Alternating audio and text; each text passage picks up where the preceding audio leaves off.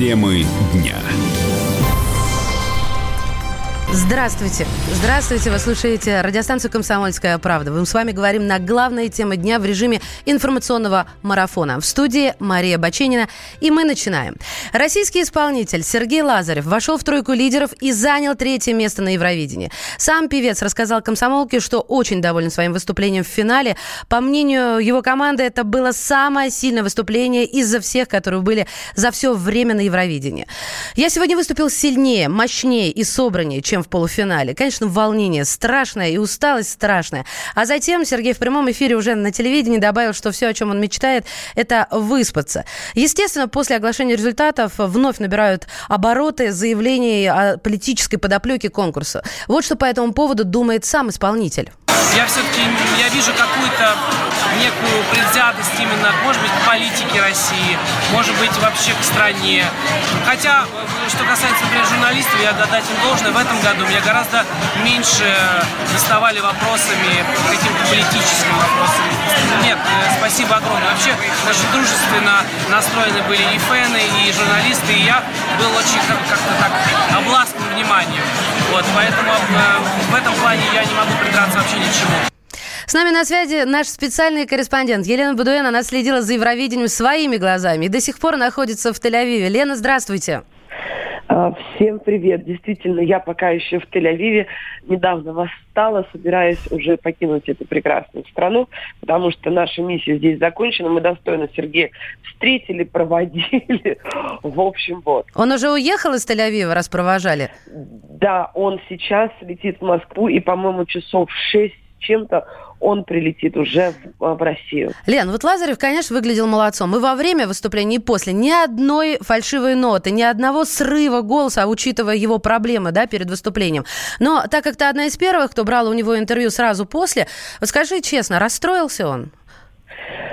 Слушайте, ребят, давайте так. Мы потом сидели, долго говорили а, по поводу вообще всего происходящего. Я выражу свое мнение снова, ну и коллективное такое. Ребята, смотрите, нам 18, по-моему, стран поставили нулевые оценки. То есть вообще никаких оценок. Нас просто проигнорировали. Третье место при таком раскладе это просто восторг. Понимаете? То есть мы, считайте, вытянули исключительно а, на любви зрителей к нам, которые голосовали за нас очень хорошо. И не забывайте о том, что Беларусь еще выпала из жюри за своего просто глупости полнейшей. То их дисквалифицировали, мы остались без их баллов, которые сто процентов были бы, потому что, ну давайте не будем лукавить, конечно, все равно дружественные страны друг за друга голосуют. За нас не голосует никто практически. Только на своих одна надежда. Да, такой нечестный конкурс, э, и не мы эту войну начали. Но вот в этом году, на мой взгляд, был очень сильный состав. И если выбирать, да. то реально сложно. Кому публика в Израиле отдавала свои симпатии? Именно публика. Слушайте, ну вот я честно вам скажу, я в Израиле прожила сколько, 10 дней.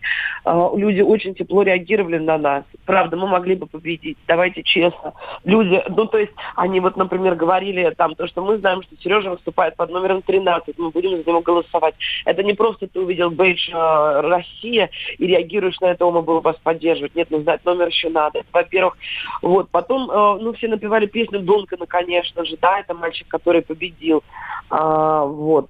Потом Многим нравился швед. Я болела за Исландию. Извините меня, конечно, все.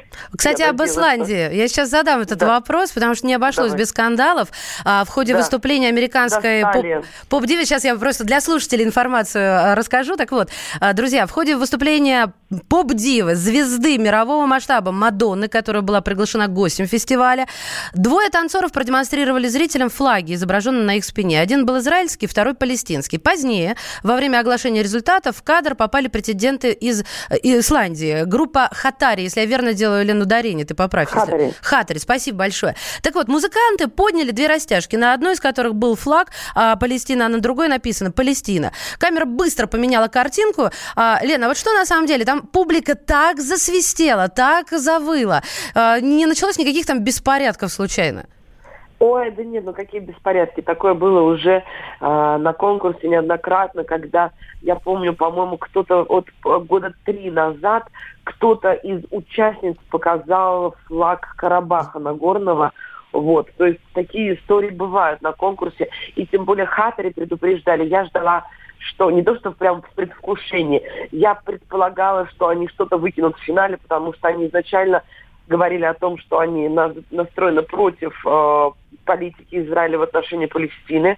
Прошлым летом они вообще подписали э, письмо против проведения Евровидения в Израиле. Но их успокоил э, супервайзер э, Йона Лосан, который специально прилетал в Исландию. Он, видимо, очень хотел, чтобы они участвовали. И он их успокоил, говорит, ребята, ну не надо, ну дайте, выступите, пожалуйста. Вот. Ну и, в общем, они выступили, и сразу во время оглашения результатов они сделали, что хотели, и и сделали, что хотели. Лен, буквально 5 секунд. ушли. Да, все облизывали Мадонну, которая не попала ни в одну ноту. Вот кто-нибудь правду сказал или написал при всей любви к Мадонне? Я сейчас напишу, ребят, я писал пока по Лазарева. Сейчас напишу по поводу того, что Мадонна вообще, конечно, красотка в кавычках, получила почти полтора миллиона долларов. Знаете, это было серия, ты не бой, ходи туда-сюда. Она, знаете, как будто приняла это к сведению, стала самой слабой участницей Евровидения 2019 Это точно, это просто уже мэм. Спасибо большое. Елена Будуэн, корреспондент «Комсомольской правды».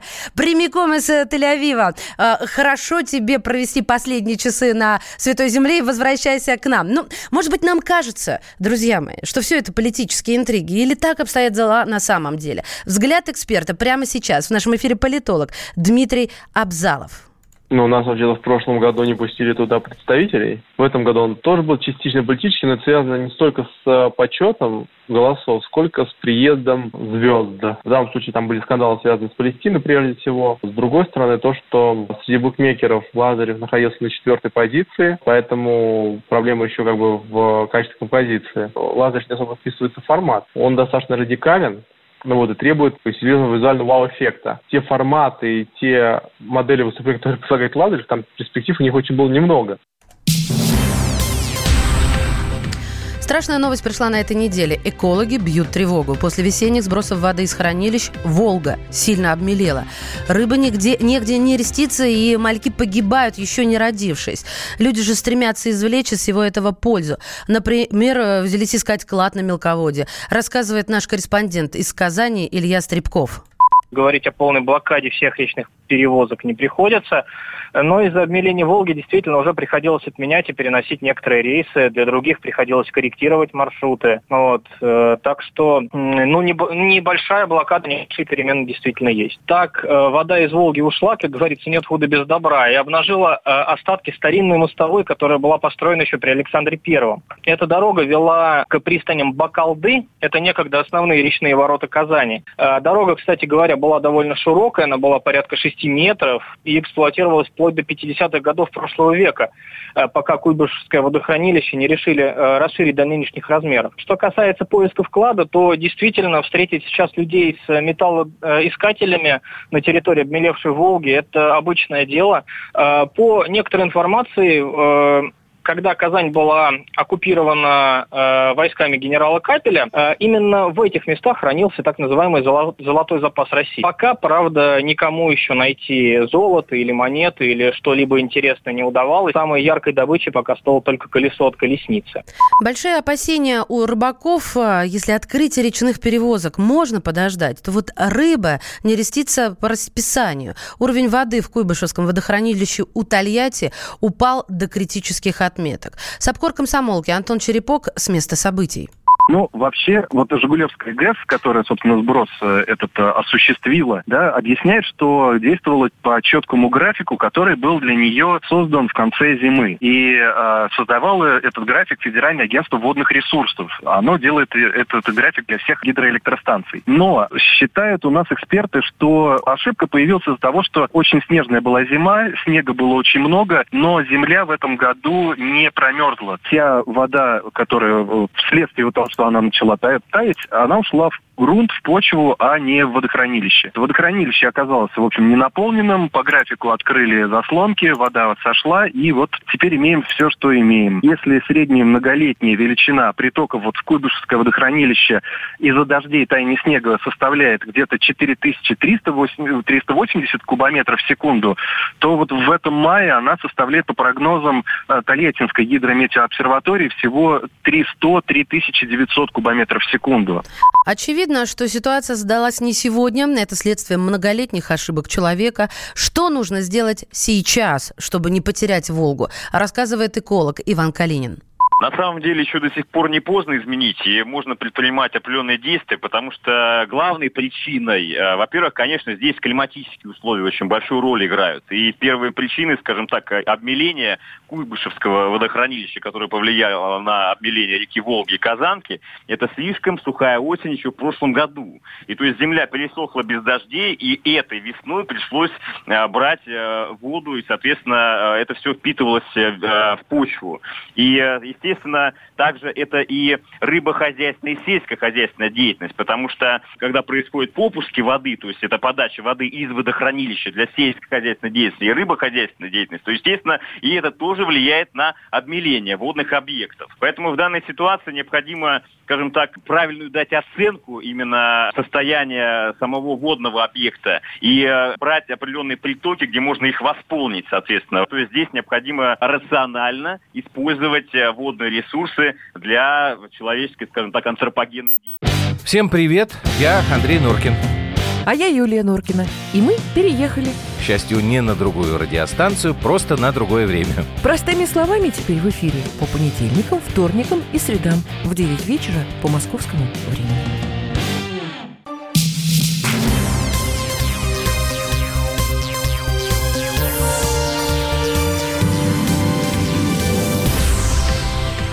Здравствуйте, это «Комсомольская правда». Мы по-прежнему в прямом эфире. У микрофона Мария Баченина. Казахстанские застройщики высмеяли результаты шоу «Голос дети». Ролик разошелся уже по телевидению и по интернету. Там Ержан с мамой приходит к риэлтору, чтобы выбрать квартиру. Увидев во дворе девочку, вокалист начинает петь и очаровывает всех жильцов дома. Позже он возвращается к маме и сообщает, что влюбился не в девочку, а в жилой комплекс. Ержан интересуется у риэлтора, можно ли купить квартиру на первом этаже. Можно ли купить квартиру на первом? К сожалению, на первом все уже продано. Есть на втором. Эх, опять. Мама Ержана, Гульмира Алибек, говорит, что не знала о смысле и тонком подтексте. Да и вообще говорит, что съемки в рекламе запланированы были уже давно. При этом женщина добавила, что после выхода рекламы она поругалась с режиссером. Гульмира заявила, что она сожалеет о случившемся. Тем не менее, намек очевиден и намек достаточно толстый. Я напомню, что на этой неделе Первый канал аннулировал результат финала шоу «Голос дети». Сам канал объяснил свое решение промежуточными результатами расследования. Проверка показала, показала, что на голосование в финале детского конкурса было оказано внешнее воздействие. Музыкальный продюсер и наставник седьмого сезона шоу «Голос дети» Константин Меладзе в интервью «Комсомольской правде» отметил, что рад такому решению проблемы. Я очень рад, что ситуация разрешилась. Сейчас, мне, мне кажется, репутация этого шоу сохранена ни, ни у кого не может быть сомнений теперь, что, собственно говоря, там что-то нечестно. Я очень надеюсь, что мы и впредь будем помогать талантливым деткам и взрослым, и пожилым людям, да, и, и что музыка, собственно говоря, останется на общественных каналах, ее будет много. Я добавлю, что 24 мая Первый канал готовит специальный выпуск шоу «Голос дети». На него приглашены все финалисты. Как будет проходить программа и что там будет происходить, пока не раскрываются. На этой неделе крымчане отметили годовщину открытия моста на полуостров. За первый год по нему проехало 5 миллионов машин. А вот у жительницы Симферополя, Татьяны Пантелеевой, был еще один повод для радости. Осуществилась ее самая заветная мечта. Юрий Кораблев выяснил детали этой удивительной истории. Журналист из Болгарии Борис Анзов приехал в Крым. Ему было интересно, как полуостров отмечает пятилетие воссоединения с Россией. Когда рано утром Борис вышел на улицу, то немало удивился. Все тротуары были чистыми. Журналист подумал, что такое бывает только в Швейцарии. И тут он увидел дворника. Навстречу ему шла пенсионерка. Он разговорился с ней и выяснил. Татьяна Пантелеева каждое утро просыпается в 4 часа и принимается за работу. За это она получает 25 тысяч рублей в месяц. Рассказала Татьяна и о своем житие-бытие, и про заветную мечту. Она очень хотела бы отправиться в путешествие. Всю жизнь Татьяна прожила в одном месте и никуда не выезжала. У нее был очень э, красивый маникюр на ее руках, несмотря на то, что она держит метлу. И меня это потрясло, ее разговор. Я не знаю почему, но решил ее спросить, а какая у вас мечта есть? И она тут сказала, что, видите ни разу не отдыхала. И вот моя мечта отдохнуть. И после этого два или три дня это не выходило у меня из головы. Когда вернулся в Москве, я об этом думал. А вспомнил, что когда-то выиграл, 17 января выиграл путевку в элитном московском гольф-клубе на два человека на два дня. Решил все-таки передать его Татьяне Пантелеевой, пригласить ее в Москву. Сначала дворник отказывалась от предложения, но, поддавшись на уговоры болгарина, все же решилась. Чтобы не так страшно было, пригласила за компанию подругу. Очень долго Борис уговаривал, потом он все-таки, я думала, что он уже психанул и не стал больше, не будет звонить. Нет, он перед Пасхой он звонит мне утром и говорит, что он летит с Москвы сюда за мной что он вечером будет, утром мы с ним встретимся. И он все равно заберет меня отдыхать. Все расходы взял на себя Борис. Он подарил кремчанкам не только билеты в Москву, но и оплатил пятизвездочный отель. А чтобы дамы не сталкивались с проблемами, решил их сопроводить в этой поездке. Все вместе они гуляли по Арбату, играли в гольф и даже поднимались в небо на вертолете.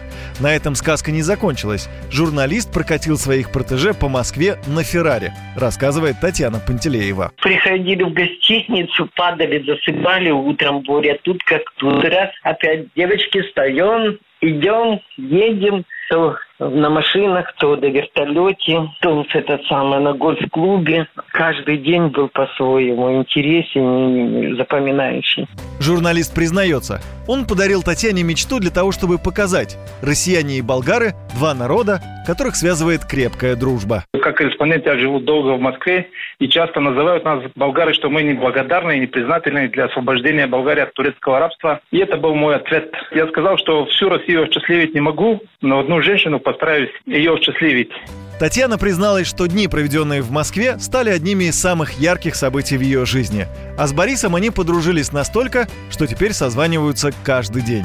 И, конечно же, их встреча не последняя. То ли болгарин еще раз приедет в Крым, то ли пригласит их к себе в гости на тот берег Черного моря. Юрий Кораблев, радио «Комсомольская правда». Далеке от мирской суеты Городок притаился у моря. Там же с мином бушуют сады. Там лазурные нежатся зори. Я люблю этот южный пейзаж где доверчиво все, все невинно. Вечерами скучающий пляж, Шашлыки и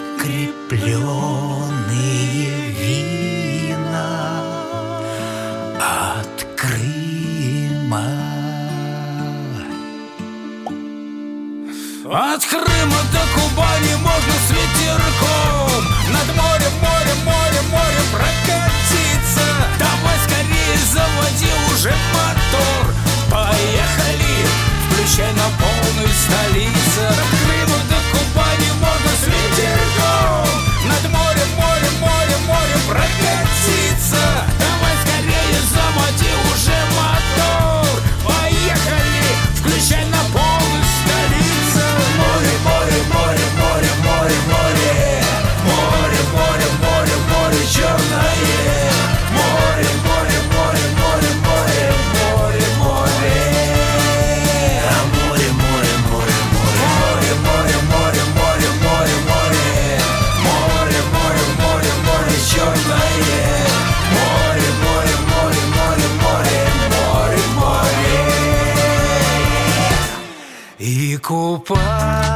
купаясь в прозрачной воде.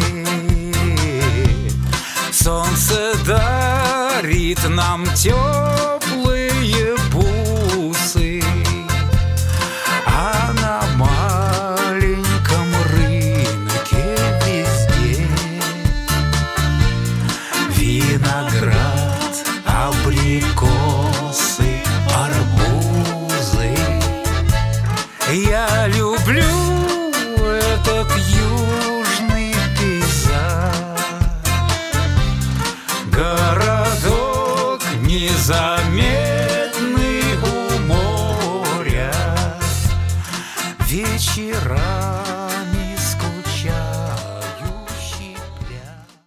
Ведущие на радио «Комсомольская правда» сдержанные и невозмутимые. Но из любого правила есть исключение.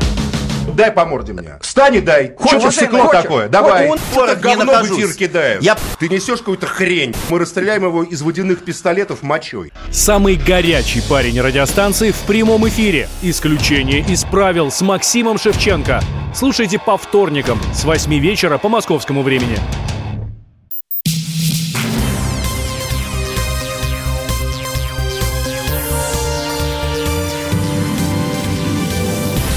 Вы слушаете «Комсомольскую правду». Это прямой эфир в студии Мария Баченина. Спецслужбы США считают, э, читают сообщения пользователей WhatsApp. Основатель ВКонтакте и Телеграма Павел Дуров обвинил мессенджер в сотрудничестве с ФБР. По мнению Дурова, в приложении специально допущены ошибки, чтобы бюро могло воспользоваться уязвимостью и собирать скрытую информацию о людях.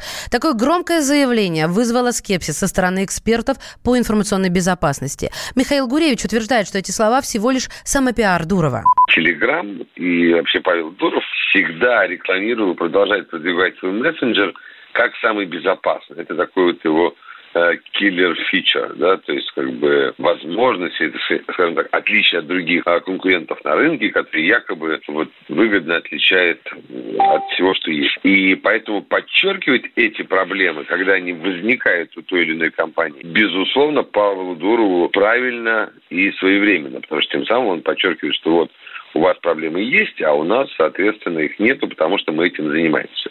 Но давайте все-таки не сравнивать Telegram и WhatsApp. Популярность WhatsApp в десятки раз больше популярности Telegram. Количество пользователей, которые используют WhatsApp, значительно больше. Количество компаний и количество, соответственно, хакеров. Потому что, знаете, как бы хакеры идут туда, где больше людей. Поэтому говорить о том, что якобы WhatsApp э, что-то делает специально или намеренно, мне кажется, это несерьезно.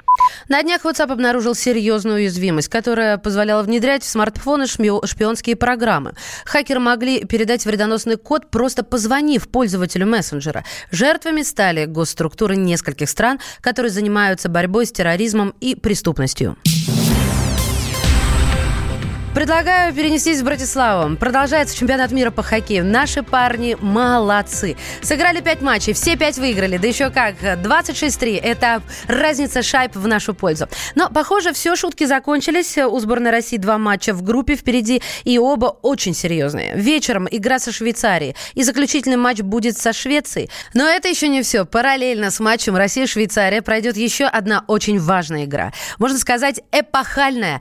Только это уже баскетбол. Московский ЦСКА сыграет в финале четырех Евролиги. Это главный клубный турнир Европы. Армейцы сыграют с турецким Эфесом. Шансы москвичей оценил известный. Известный в прошлом советский баскетболист и тренер, а ныне телекомментатор Владимир Гомельский. Считаю ЦСКА в матче с Эфесом фаворитом. Очень расстроюсь, если ЦСКА проиграет. Эфес очень хорошо укомплектованная, молодая команда, амбициозная. Они сегодня постараются... У них первый случай выпал в жизни взять что-то серьезное, какой-то титул. Они очень постараются его не упустить. Итак, хоккей сегодня в 21.15, а баскетбол в 21.30 по московскому времени. Следим за обоими матчами и болеем за наших парней. Темы дня.